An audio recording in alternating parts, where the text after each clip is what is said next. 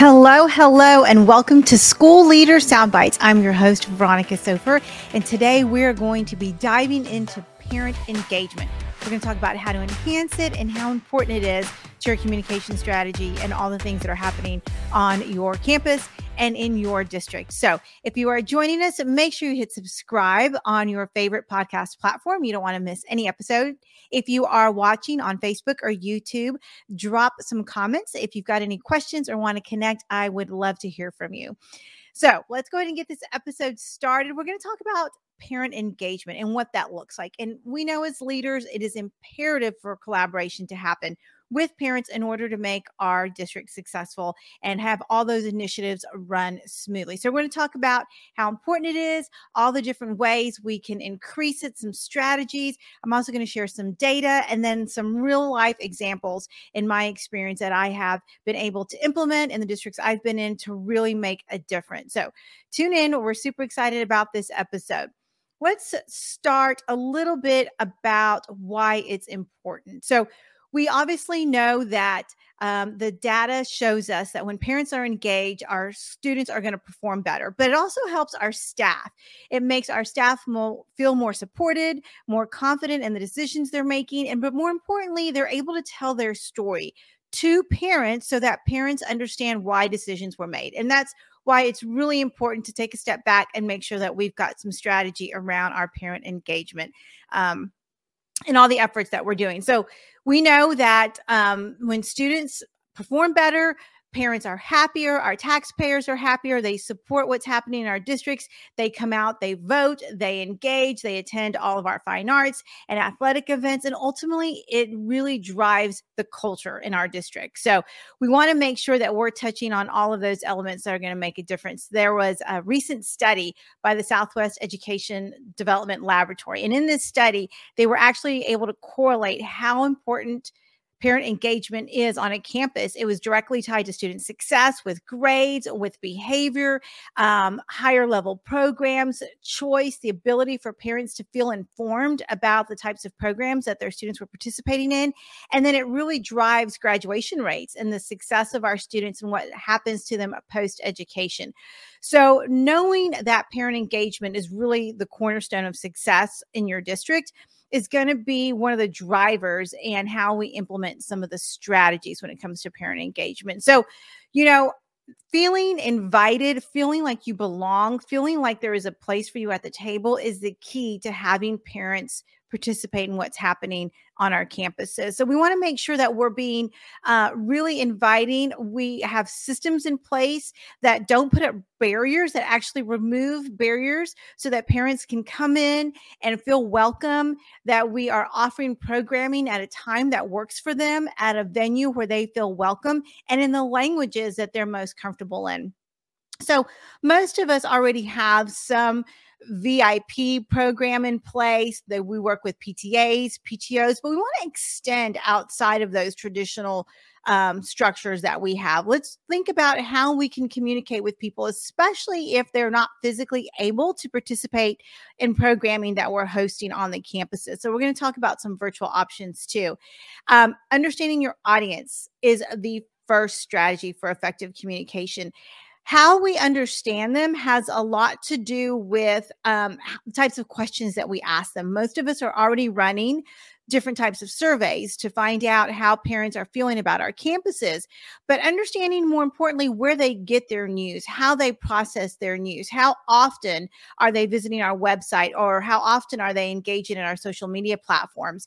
And we've got to be able to tailor the communication to them. So if we know that younger parents prefer short form for our content, making sure that those surveys aren't 30 or 40 questions, that they're more aligned to how quick our families want to engage with us. So they might be shorter, maybe four or five questions more often than maybe an annual survey. So that's something to take into consideration. We've got to really understand each audience. It's also important to know that there are some generational gaps between our secondary parents and our early childhood parents. So the way we survey them might look different too. So take that into account and really work with your campus leaders on how their parents want to give feedback because that's going to play a huge part in it. That two way communication really needs to look inviting because if we're telling people it's a two-way communication but we don't really make it easy for them to communicate back to us then we're setting up a barrier. That's why language is important. That's why making sure that we are reaching out to parents through multiple channels is important because if we're just sending out an email and then expecting them to respond and then we're not happy with the type of response rate that we're getting that's really on us as a school system to be able to reach out in different ways because email isn't always going to be your most effective way parents want to get t- text messages. They do want to watch uh, reels on Instagram. They do want to check out what we're doing on TikTok because that's where they're at and that's where they're consuming their information.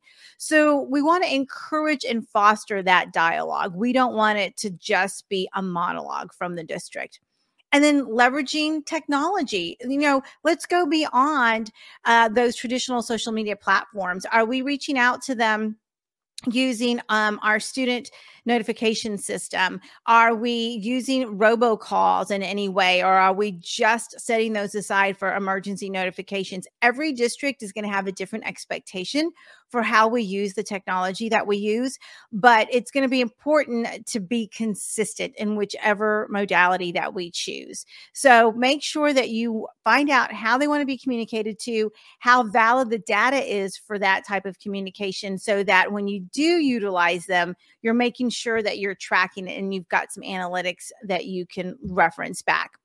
When I talk about consistency, I also want to talk about clarity. Clarity is important. We want to make sure that we're using the same language. Does everyone know what it is we're asking? In other words, are we using simple, effective language? Are we being crystal clear? Are we providing references? Are we giving folks links that they can actually follow up with us on? Are we providing additional email addresses? Are we providing additional phone phone numbers so that they can call back? We want to make sure that they can reach out to us in a lot of different ways. So that consistency and clarity are going to be really important because if we are really uh, clouding the message and providing two or three messages at one time, then we're going to lose them. We want to make sure that our primary message goes out first, that it's clear and it's concise, and there's a way for them to get back to us because otherwise we we lost that opportunity. And then making sure that we're being culturally sensitive. So, what secondary parents are going to value is going to look completely different than what elementary school parents are going to value. Now, there are some households where we've got multiple levels of students in there. So, we also want to make sure that when we are sending links out, if we can personalize them, that'd be great.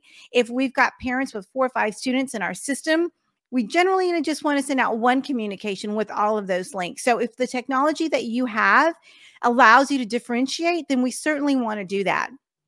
Otherwise, if there's four or five emails in their account, they're likely going to miss the opportunity, feel overwhelmed, and not click on any of them and miss that opportunity to communicate with them. So, when we're inviting them in to engage with us, we want to give them tools and resources that are easy to use. And this is probably a really great time for me to chime in and talk about the school leader sound bites uh, sponsor that we have, and that's K 12 Insight. And K 12 Insight does a phenomenal job with their Let's Talk platform. It's a platform that I've used in three of the districts that I've worked in and served in as an administrator. And the reason why I like Let's Talk is because not only is it a two way communication tool, but it's also a great data source and it helps you predict trends so that you can get a, ahead of topics. So if you're talking about a rezoning, if you were talking about a potential election, you can actually have resources and tabs on all of your social media channels on your website that allow parents to easily click on the tab, get some information ahead of time and then also engage with you in a dialogue that you can track, that you can monitor, that doesn't require people to go and do some research. So if you are not a Let's Talk platform customer, I highly recommend you check them out. And you can easily go learn more at k12insight.com backslash S O P H E R just to get more information. So tying that back, I mentioned about bond elections. I mentioned about boundaries, rezoning, all of those topics that none of us really like to get into. But in the K 12 space, it's important. It's something that we have to revisit. And this is where parent engagement is going to really support the work that you do. If you know how parents feel about a topic, for example, school boundaries or rezoning, then you'll be able to give them scenarios and respond to their concerns or their um, issues that they're having. In my experience, parent engagement is what drives the decisions. It's what helps our boards of trustees make decisions. And so we want to make sure that we've got a very good sampling. And the way we do it is by making sure that as many parents as possible can connect. We want to make sure that parents also know what it's like in our buildings, in our district. So we invite them to open houses, we invite them to district wide events.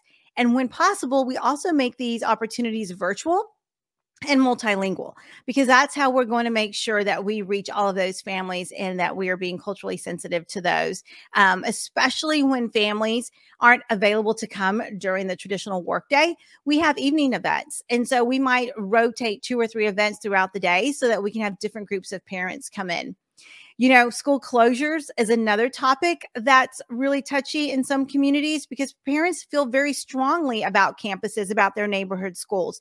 But the reality is, school districts are doing more with less. And that also includes the buildings and the facilities that we have.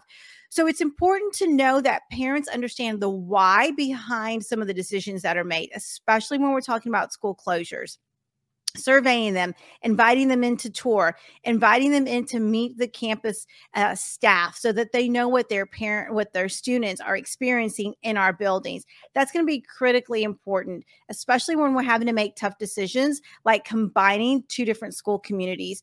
Invite them in, give them swag, make them feel like they're part of the community, answer their questions, and make sure they feel heard and seen because ultimately that's going to be key to getting those parents to understand decisions that we make. Come, I will tell you that in one of the districts I was in, uh, a decision was made about early childhood, and we were going to decentralize how we did early childhood and actually add some different programs. And that was really frustrating for parents because they didn't understand the why behind it. And it creates created a lot of strife in the community. There was a lot of chatter on the social media um, channels that we were using, and it really derailed some of the work that we were doing. So when we debriefed how that process went, the number one factor was not having a clear and concise why to share with parents and then bringing them into the process so that they were part of the solution. So the next time the district did something similar, the first thing we did was go to our parents. And we just didn't go to them when we needed something. We were going to them consistently about all different kinds of topics, whether it was literacy, whether it was social and emotional well being, whether it was uh, fundraising opportunities, playground issues, traffic flow, city ordinance changes, those kinds of things. Once we built that rapport with the parents, then we were able to go to them with some of those tougher decisions that we had to make. So, knowing when and how to connect with parents is going to be key when it's bad news or news that you know won't be super comfortable for a community. We want to make sure that they understand that there's a why behind it. So, keeping them well informed, not only giving them those little bits of information, but also all of the background and the data because some parents like to do a lot of research and compare, making sure that that's also available to them. Don't make parents do open records requests for those types of data. We want to make it available. We want to be transparent. We want to make sure it's available on our website.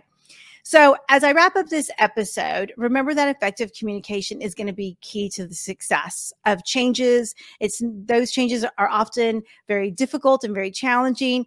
And sometimes we have a short runway. So if we are constantly building rapport with parents, then the runway that we need when we're going to make diff- different changes to programming um, isn't quite as difficult because you'll know who those parents are.